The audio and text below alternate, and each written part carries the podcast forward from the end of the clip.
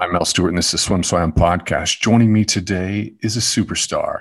She's coming back to the pod. This is the first swimmer to compete in five Olympic Games, a 12 time Olympic medalist, and now the star of the latest SEC Storied documentary, Once Upon a Comeback. Today we have Dara Torres. Well, hi, Mel. So nice to see you.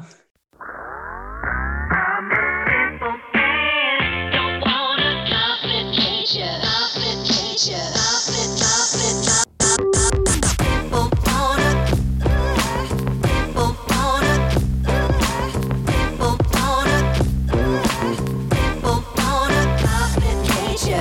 not going to miss any opportunity to talk to you. I'm gonna be honest with you. I got excited. I'm like, oh, we could talk to Dara again. Here's we, have got another reason. So you're the star of a documentary. This is well deserved. You, your your your story should be told over and over and over again. But it's um, how long has this documentary been in the works? So I had these sisters, Lisa Lax and Nancy Stern. They're twins and they called me up one day um, on a sort of a conference call and asked if I would be interested in being the subject of an SEC Storied film. And they kind of explained to me what it meant and the different athletes that have done that in the past. And I think for me personally, first of all, having these two women who are incredible women. They've done so much in their career. They've won 16 Emmys, a Peabody, a Gracie, like the list can go on and on. And Lisa Lax actually worked at NBC Sports when I worked there. So I know who she is. And I've, I've, I don't know if I'd really met her sister, but they're twins. So who knows? Um, and uh, just the fact that they wanted to do this story on me, I was so honored and so humbled um, and I thought, you know what, if I can go out there and tell my story, and I've been through many ups and downs in my life, uh, many obstacles, many bumps in the road, you know, maybe it can help someone else. And I and I don't feel like you have to be a swimmer to understand my story. You just have to live life to understand my story. And so hopefully it can help someone else out there with some of the things I've been through and how I sort of got through them. Before we get into it, let's let everybody know Once Upon a Comeback premieres Monday, February 22nd, 9 p.m. Eastern Standard Time on the SEC Network. We want everyone to tune in and uh, and and see this story. You know, your your your career is it's been so long, it's so storied. Uh, oftentimes, people forget um, they forget all the details. It's just you you've accomplished so much. Uh, just for just as a quick refresh, folks, Dara's been to five Olympic Games 1984, 1988, 1992, 2000, and 2008.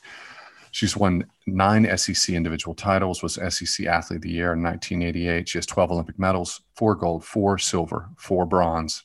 She's tied with the most Olympic medals of any female, tied with Natalie Coughlin and Jenny Thompson, but we like Dara better because she's on this podcast right now and so this is this is um this is a big moment. How, how long is the documentary? The documentary is an hour. It took them um, almost a year to film it to interview everyone involved and to edit it and put it together. Wow. It's uh you know i haven't had the benefit of seeing it. I just heard about it and and and and started making requests. I'm like please can i talk to dara about this? Because we like we like excuses to talk to dara but in, in, in the in the highlights of the information, some there was a bombshell, and and frankly, my heart sank. And it's um, I, I didn't I didn't know that you suffered as an undergraduate. I, I know that your career early on was um, I, how can we put this nicely uneven, mm-hmm. and um, this shed some light on it. Can you can you tell us the story behind that and put it in your words? So, uh, I believe what you're speaking about is having suffered through an eating disorder when I was in college.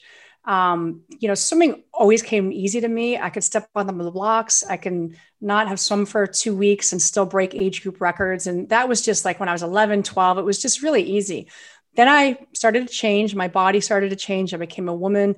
I realized that I actually have to work hard in order to do well and to try to make an Olympic team. So I, that's when sort of something clicked that I really had to start working hard in order to um, reach my goals. And so I went to University of Florida and um, I don't place any blame on the coaches for this. This was my doing.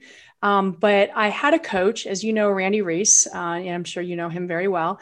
Um, he is tough. And one of the things that I loved about him and his program was that he would always think outside the box. And so we did some crazy training regimens that that even today like people still mimic that he would create and we would do and just to try to make us the best that we can be. So one of the things that in his thought process was if an athlete looks intimidating on a starting block by how their physique is, then they will be psyched out. Uh, and then the, excuse me, the competitors will be psyched out um, swimming against you. So that was sort of what his his um, psyche was with how we looked as athletes. And so he decided that he would weigh us. And you have to remember, this was back in the 80s, and you didn't really hear a lot of people talking about eating disorders or you know weighing athletes wasn't a good thing. You know, I mean, we all heard about uh, Karen Carpenter, but it was still sort of under the lid a little bit you know even though her story came out we didn't really talk about it. So so in fairness to my coaches i never revealed that i had an eating disorder. It actually started my freshman year in, in college. Um, he would tell us that we were being weighed on mondays. On sunday i'd basically starve myself. Monday starve myself. Go try to make weight then run in the locker room and get something to eat and then go to workout uh, that's sort of what the pattern was. Then he heard that we were doing that and he decided, well, I'm just going to random, randomly weigh them during the week so they don't know and they can't starve themselves ahead of time. But it just got to the point where I really had this fixation on not eating and trying to make weight because as you know, Randy's background is a very tough coach. And I came from a background where, um, you know, I did what I thought was hard work, but really didn't know what hard work was until I was on Randy's team. And so the last thing you wanted to do was do any extra practices. And the punishment for not making weight was to go the two mornings off a week that you had on Tuesday and Thursday and do what's called the breakfast club, another two more workouts. And I just didn't want to do that. I was exhausted as it was. And so there was a girl who I don't even think she was a swimmer. It was so long ago that I was in the lock in, in the bathroom in our dorms. And she just said, Hey, I heard you guys have to weigh, you know, if you do this and you do this, then you don't gain weight. And I'm like, oh, cool. Okay. Yeah, great. And what happened is it really just snowballed into a domino effect where it almost became an addiction where I couldn't stop.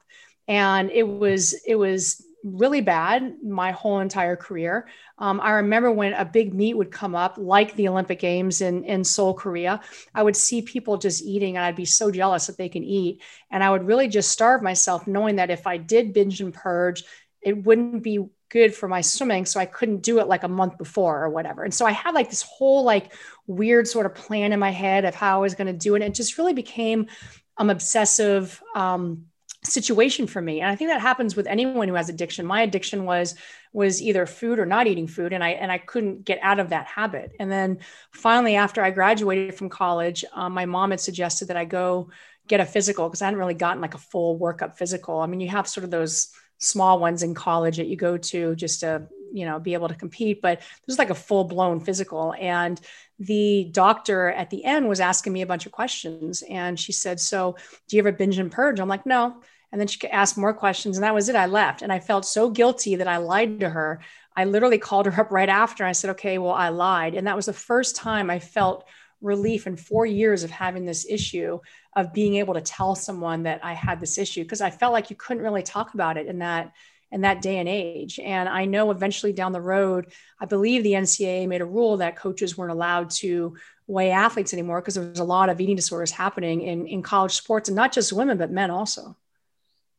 There's a lot to unpack there. It's um, when I when I saw this, I it it, it kind of caught me in my throat because um, you know I was uh, honored enough to be with you on on the 88 team and the 92 team. And i'm you know we you love randy. I love randy. Yeah. It's uh you, randy was the kind of guy that would you would travel to international meets with and you would sit down and, and he wouldn't be at a coach's meeting. He'd sit at the table and eat with you. And if, if, I, when I was scared, I as a little national team member, as a little kid, I, I would try to sit at your table or sit at Randy's table just to feel okay. Yeah. So a good soul, but back then people didn't this wasn't a, this there was shame around this. Yeah we, the, didn't, it was we didn't know what it was. No exactly. And i feel bad because i feel like me talking about it sort of laid blame to randy and it really wasn't his fault. It was i was the one who binged and purged and i was the one look randy's the type of person that like he's a great guy, but to get a compliment from him, you really have to do something amazing. And so that's all I wanted was just just to please my coach and to get a compliment. And so I thought, well, if I did this to lose weight, not thinking of the consequences, you know, maybe he will give me a compliment.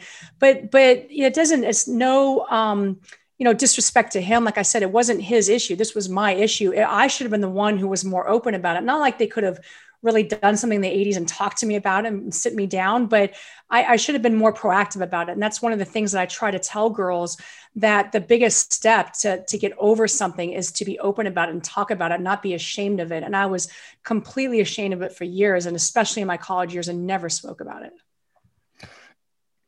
From what I know, when you get into this cycle, it's destructive and it's a spiral, and it actually rewires your brain. And um, you're you can't get out of it. It's I mean that's what addiction is. It's what's interesting looking at it from from being a first person first person reporting and now knowing this information and seeing you, you know, in 84 you were this talent that was just shot out of a cannon. And then in 88 to 92 it was like uh, where was I? Like it wasn't the same person. Well, but there's a you know there wasn't there was also this additional pressure which was the, and nobody talked about it but we you know we came off the 76 olympics and with the east germans cheating. And we know through through we we knew in 88 that um, these some of these, these these athletes weren't racing yeah. clean. And i remember your anger. So it's like you have all these pressures to perform which is impossible to compete against certain athletes. And and, and you're it seems like you, you you did you did there was you couldn't do enough. You couldn't do enough.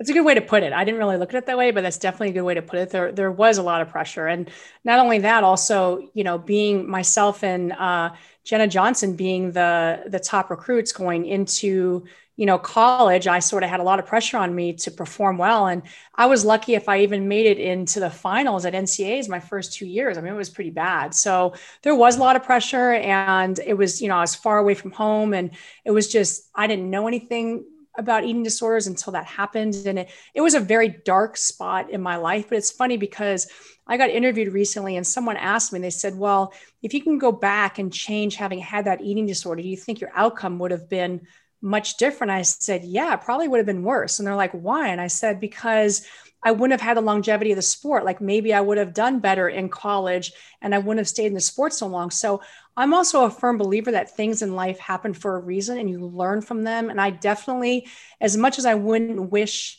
what I went through with my eating disorder upon my worst enemy, I also learned a lot about myself and I became the person who I am because of having gone through that. So there's always ways to try to turn negatives into positives no matter what you go through in your life. You answered the you you answered my question which was I'm thinking in the back of my head, you know, I think that we would have seen 2000 2008 performance in 88 92. And if we had you have a you have a really cool life. You know, you're fun and you you've done a whole lot of television. You've done so many different things that are that are like, you know, you're a superstar. And you probably would have started that trajectory sooner and and not gone back to the pool because you would have, you know, you would have had your 12 medals. and no, but it, that's it, it's very clear that we didn't see you as, as as in your purest form until 2000 2008 and that's it's interesting that you you have this perspective on it now. Yeah we i mean if you'd asked me back then it probably would have would have been a much different perspective. But you know it's funny because when i swam with richard in 2000 with the stanford team and then just with him uh, the, the one thing he said to me after my last event is i get out of the pool and it was my fifth medal and i get done with the the medal ceremony. He's like you know what kid? I said what? And he said you haven't even reached your talent yet. I'm like what are you talking about? I'm already 33 years old. Like i am old. I i, I didn't know what he was talking about. And then you know i come back and, and i'm able to make the team again. And and i i started to understand more at a later stage in life and, and, just having more maturity of what someone's one comment can mean, can mean no matter what they're saying. And so I think my perspective at 41 and doing it in 08 was a lot different than all the previous Olympics I'd been in. You seemed, uh, as you aged through your Olympics, it seemed like there was a full grown woman there and with, with a lot of perspective and wisdom. but what and, and and the full takeaway that I have from that is it seemed to me like I saw it seemed like there was joy. It seemed like there was joy in your performance. You really loved swimming at that time. You know, it's funny because, um, you know, people ask me why I retire. And, and you know this, like when you're a swimmer and you're looking at that black line for hours on end, years after years, day after day, you know, you get to a point where sometimes you're just completely sick of it. And in swimming, you either retire loving the sport or you want nothing to do with it. And it seems like the three retirements I had, you know, before I just did not like the sport. And every time I came back, I sort of found that renewed love for the sport. And I think one of the reasons why I enjoyed it so much, especially in 2008, is just I really loved what I was doing. There was no other ulterior motive. It wasn't about money. It wasn't about anything else. It's just that I love the sport of swimming and I missed it so much. And I think that's why you can see I had so much joy. And plus, I mean, let's be honest, I love competing too. That's like my favorite thing. But um, yeah, it was just really just a love for the sport that that really I think shined through. You have that perspective now, but you you know, as we're talking, we we have uh, we have some parents, we have women, young women, and and also young men, and uh, you know, frankly, they're listening and they're going through this. They're going through what you went through, and they're uh, and they're lost and they're ashamed and they're not talking to anybody. What do you what do you have to say to them? If you could whisper to them, what would you say? Is it's harder to hold it in and not feel good about what's going inside of you than to talk to someone and just assume that they're going to think bad of you that you have something going on in your life. And I think for me, I was so ashamed to tell anyone that I had this eating disorder. Um, you know, not only because it was something that was frowned upon, but I just um, I knew that it was affecting my swimming and I was letting my teammates down and my coaches down because I had this issue. But the more you can open up and talk about it and know that people aren't going to judge you, the better you'll feel inside, the, the quicker you can start healing, no matter what you're going through. And uh, that's probably the biggest thing I learned was was it's okay to talk about something. And if someone wants to judge you, then then they're not you know they're not on your team. And you find people who are on your team who won't judge you and that will help you instead. I can't imagine this landing at a better time. Once again, this is going to be uh, this is Once Upon a Comeback. It's premiering Monday, February 22nd, 9 p.m. Eastern Standard Time on the SEC Network. What I mean by this landing at, at the right time is that um, we've gone through this pandemic where this where athletes have been out of the pool and um, and, I, and, I, have heard a lot of people complain. I've seen a lot of chatter among elites on, you know, whether you're in high school or you're a D1 swimmer or you're or you're on the ramp up to the Olympics, and they're talking about managing their weight, and they're talking about getting in shape faster, and uh, people people put on their pandemic 20, and it's um, I think there's a lot of pressure out there now, and I'm wondering if this, with all the additional pressures of the fact that we're living through a pandemic might make this um, might this might be an added pressure. I don't know if you thought about that, but it seems. Yeah, it seems no, like I. Oh, no, I absolutely think it is, and and you know, I think if if I was going through it, um, you know, being an athlete that was you know trying to deal with the pandemic and trying to find a place to train and I, I, think the only thing, like I try to turn negatives into positives, and it's not always easy to do that. But I think the only positive to think about is that everyone's going through this together. You're not alone.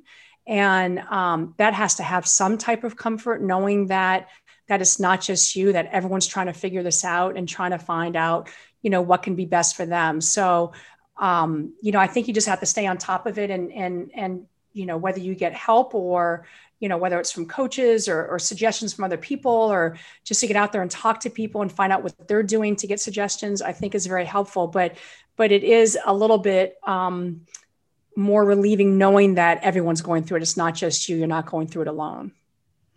You know this is um sadly we, we we hear this story. And oftentimes when we hear this story there is no there is there is no second chapter. There is no moment where athletes come back and have the career you had, the longevity you had. Usually the bone density goes down, there's hairline fractures, and it's just like this cascade of health issues.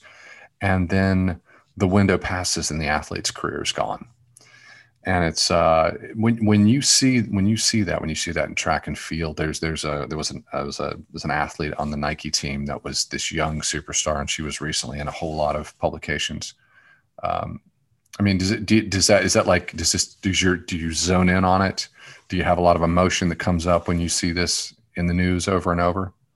Well, absolutely. You know, I, I feel completely blessed. I think that you know we all have our different situations that that we go through and no one knows what's going on in everyone else's lives i know for me personally when i wasn't swimming and i thought i was retired i was always working out not because i thought that um, i could uh, you know make a comeback it was more so that just i liked what wor- working out made me feel like how it made me look and i think that definitely played a role in helping with my comebacks because i always stayed in shape and you know, we all go through our trials and tribulations. Listen, I had knee surgery, I think it was like six months before Olympic trials in 2008. In January 2008, I had knee surgery. And um, before that, I had to deal with a shoulder surgery. And, you know, you, you try to, again, like I said a few minutes ago, you try to turn negatives into positives. And if you have other stuff going on, like say you had a knee surgery, work your core, work your upper body, try to find other ways to make yourself better. So you always have to try to find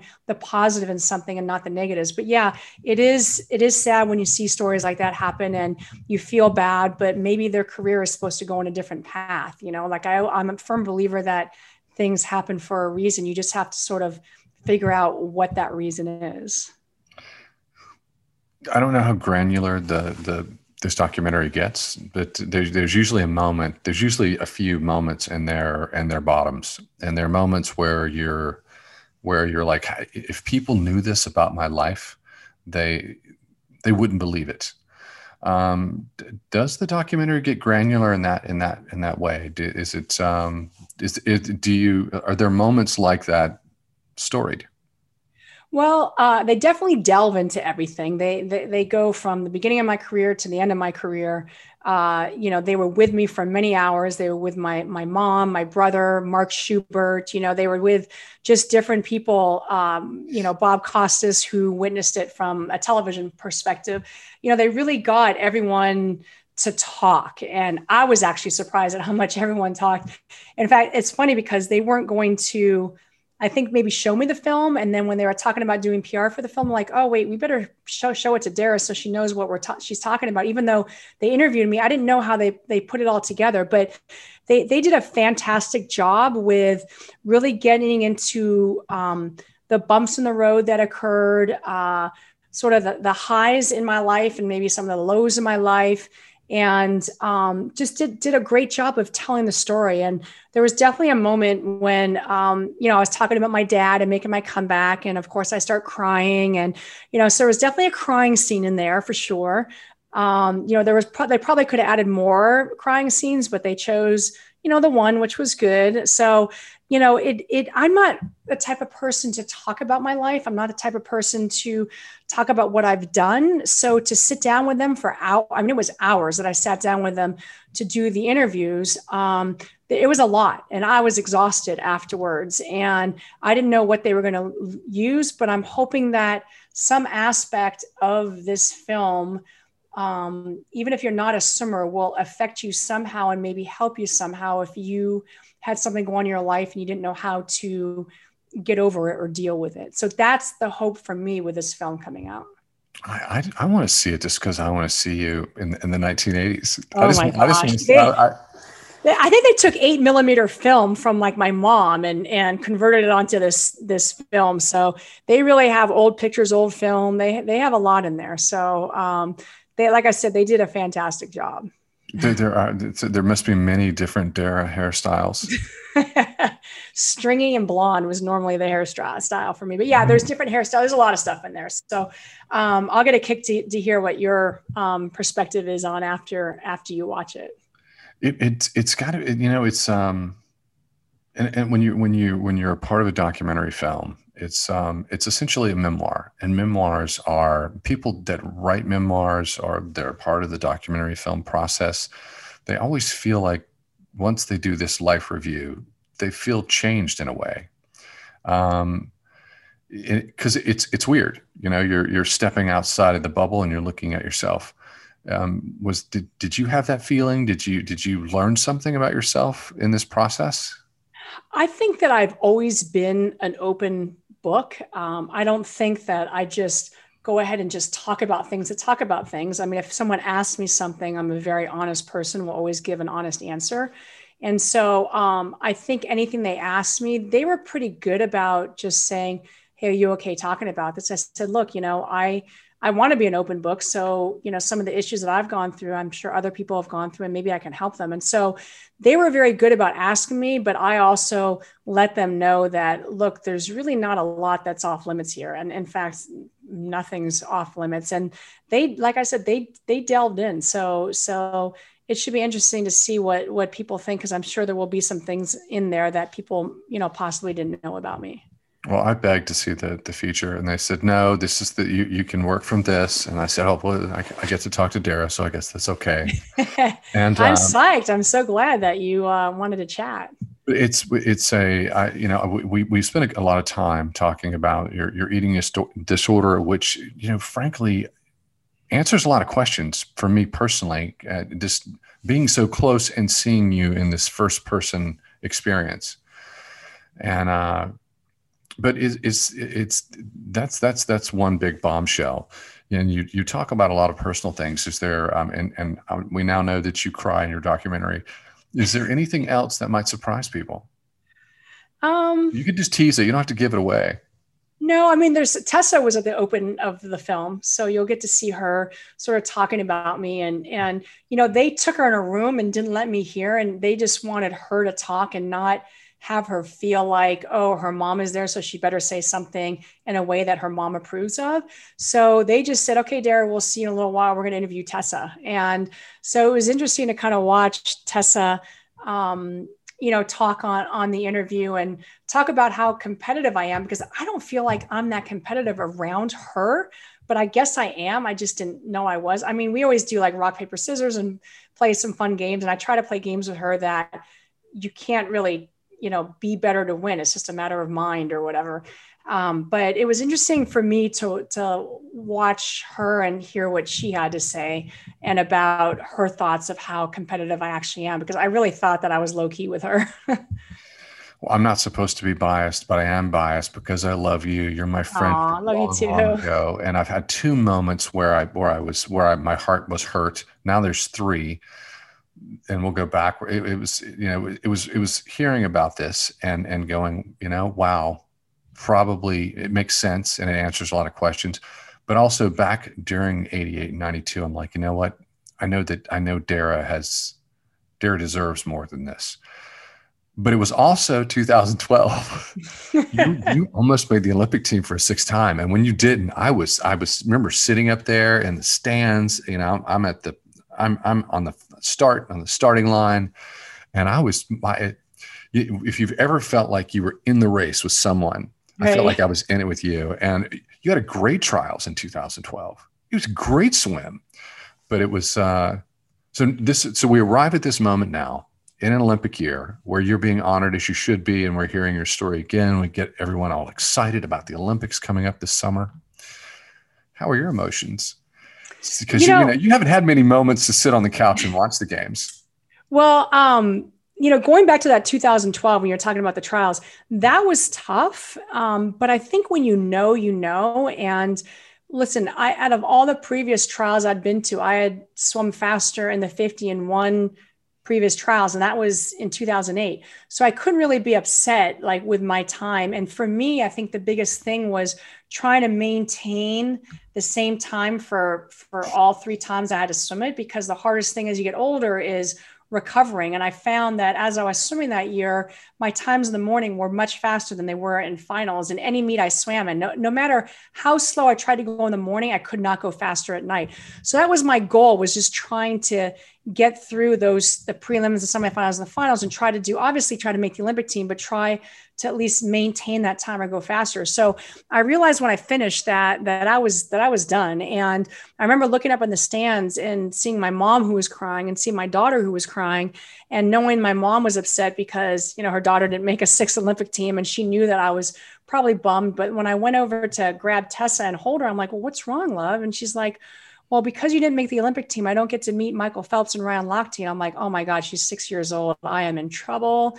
Um, so, you know, but, but you have that feeling sort of, of relief, like knowing, okay, you know what, I, I'm done. I'm really done this time. And I don't think I had that emotion in any of the Olympic trials or Olympic games I had been in before. Like I said, I was done, but there was a different kind of relief I felt knowing that, okay, this time I am actually really done. So for me to go and watch an Olympic Games, even whether it's TV or in person, and I, I did the radio in 2016, I didn't really have a lot of emotions because I knew I was finished after 2012. And it's kind of fun to see the torch passed and seeing all these young kids up and coming and and swimming so fast and doing incredible times. And you know when when um, simone breaks my american record and my bum no records are meant to be broken. And that's awesome that she's going faster than me. So i think i might have a little bit of a different perspective than some other athletes that retire just because of what i've been through and how long i've been in the sport. You sound content I, I am. I was content the minute I finished that 50 freestyle in 2012. I was okay.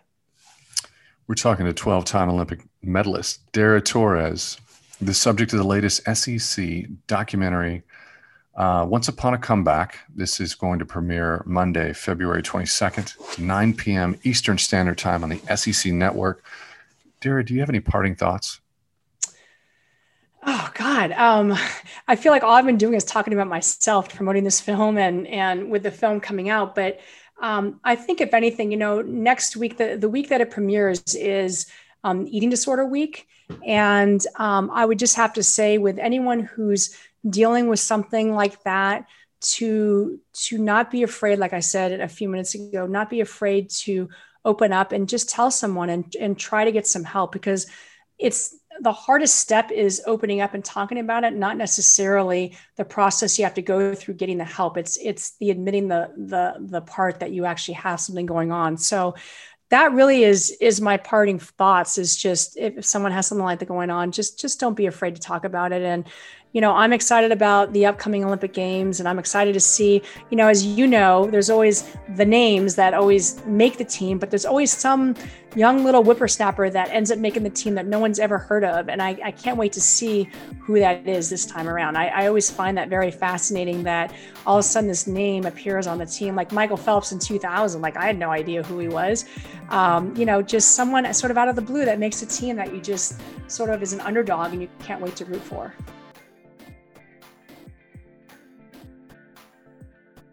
You've been listening to the Swim Swam podcast. Stay tuned for new episodes every week. You can take SwimSwam podcast on the go by subscribing on your favorite podcast platform. Look for links in the description below and be sure to subscribe to our YouTube channel for more videos as well.